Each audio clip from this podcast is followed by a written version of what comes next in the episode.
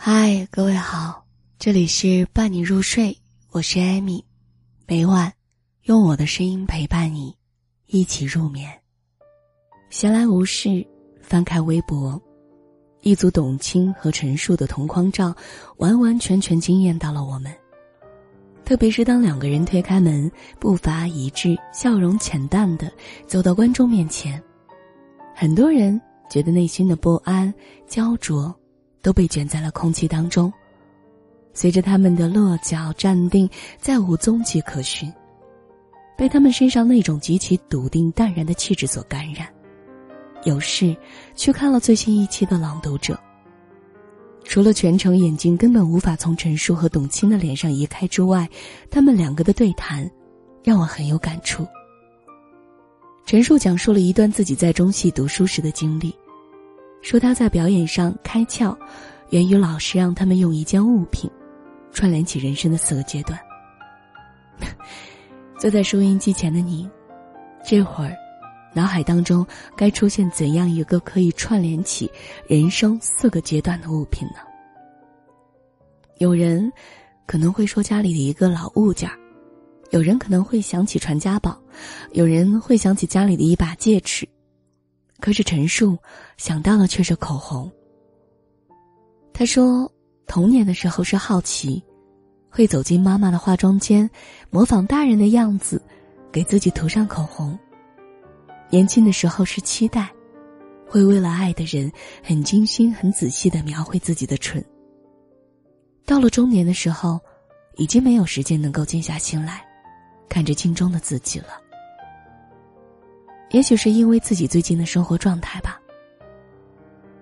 陈数在说这一句话的时候，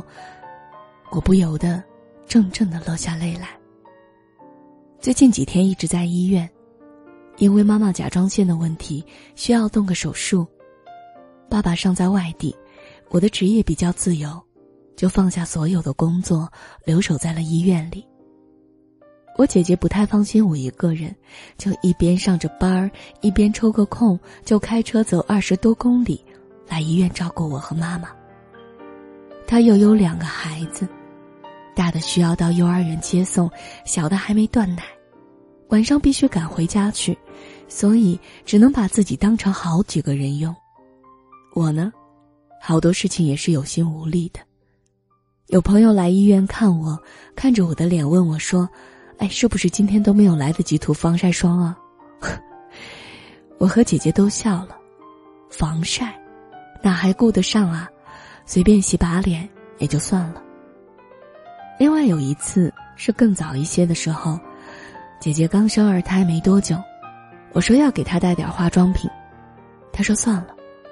已经很久没有认认真真照过镜子了。那时候我还笑她的人生太无自我，又怎会想到有朝一日自己竟也会连续多日无法静下来认真的看看自己啊。因为仿佛每个人都比你去审视自己更重要，这种状态并非情处自愿，而是情势所迫啊。所以那天在和朋友聊天时，我说自己有了中年危机了，朋友说你才20多岁啊，刚刚进入30。我当时回复他，当你进入到了家里每个人都比你更需要你自己的时候，你就已经进入到了中年。所以我觉得陈数说的一点都没有错，与口红串联起的人生的4个阶段，中年的那一段应该是包里随便扔了一支口红，在最惨淡的时候拿出来涂上，壮胆提气已经足够了。那一定是你最怕的时候，所以你一定要像陈数朗读的刘玉的文章里所写的那样，一个人像一支队伍，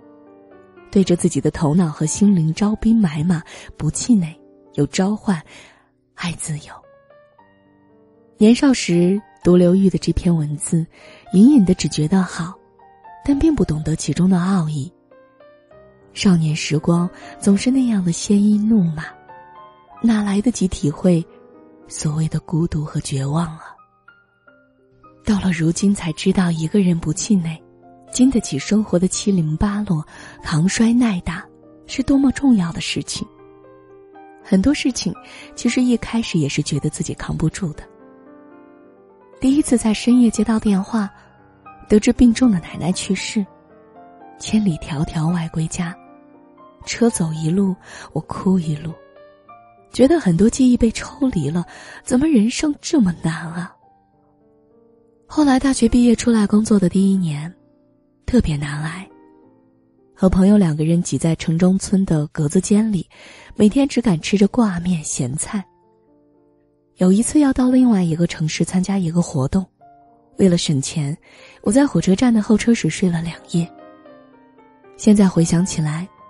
当然觉得也无所谓了，一切只是一种经历，但当时我想大概是不觉得美好的吧。更不用说如今，其实生活状态完全就是一件千疮百孔的衣服，今天缝一缝，明天补一补，但心态渐渐地平和了下来。一定会有深夜脆弱的时候，但白天起了床洗了脸，就觉得仍然可以寻摸出一点朝气来。我想这就是不气馁吧，变得不那么容易被打倒，逐渐接受命运本身是颠沛流离，哭是没用的，走下去是唯一的途径啊。逐渐变得像小时候玩过的那种玩具，不倒翁。生活给了我一拳，我晃了晃，总归还是能够重新站起来的。那天朋友问我说，为什么我觉得你总是很容易快乐，就好像你没有经历过任何的磨难？怎么可能呢？人生的每个节点，其实我都挺失败的。幼年时长辈们重男轻女，我是家里最被忽视，总是挨打的那一个。中考高考都克服不了紧张，考出了历史最差的成绩，为此没有读上自己喜欢的大学。至于恋爱时期碰上渣男，婚姻里互相撕扯这种小挫折，更是一点都没有绕过我，说起来一点也不比任何人幸运。但后来还是变得乐观了。我觉得因为我喜欢让自己变成一个既敏感又钝感的人，敏感全用在捕捉那些生活里细微的快乐身上。我老公常说我像个小孩子，一个棒棒糖就能令我觉得世界是七彩的。钝感则是全用在那些可能会伤害到我的事情吧，把人生的每一次不快乐或是糟糕都当成日常，不以那种何以我总是如此不幸的姿态来自怜着，放大快乐，弱化不幸，不太把别人给你的遭遇当回事儿，但却把自己的幸福感当回事儿，这是我如今成全自己的一种生活哲学啊。所以，不管到了怎样一种境遇，我仍然觉得自己是可以快乐的。也是到了如今这个年龄和这种状态，才懂得刘瑜的那一句：回到你的内心，寻找你自己，与心灵深处的他们一起出发去旅行。唯有如此，你才能一个人活得像一支队伍，因为你的灵魂有千军万马之势啊。当你懂得这些，其实你就开始进入到不怕的状态。陈数说自己太不安分，从舞蹈演员变成影视演员，要一路不断挑战自己，突破自己。董卿说，走好选择的路，不要总是选好走的路。我觉得那是因为他们都变得不怕，所以可以从容面对人生的千变万化，甚至敢于主动拔高人生的难度。怕什么呢？当你拥有了千军万马，披荆斩棘的路也会柳暗花明起来的。我自己其实最近也有很多重大的变化，要离开自己舒适了很多年的生活区，去重新创业，重新起步，成为一名签约集团社的真正的朗读者，和大咖们同台，再一次学习，一切新的人生，新的工作，新的体验，一切都很未知，但突然就不怕了。没有了年轻时候的那种无措彷徨，唯一纠结的是家里那么多东西和回忆，我该选择哪个快递，才会让他们平安抵达呢？你看，面对任何改变，都懂得一笑置之了。原来自己也终于变得淡然笃定，没事儿，没事儿，千军万马不够用也没有关系，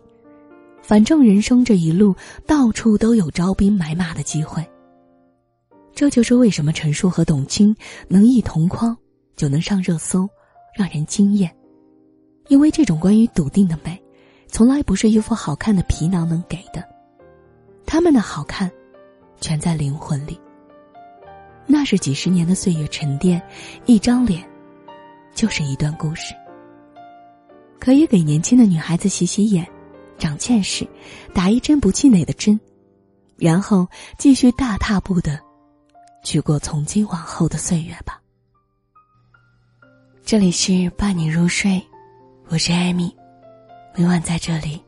给您道一声晚安。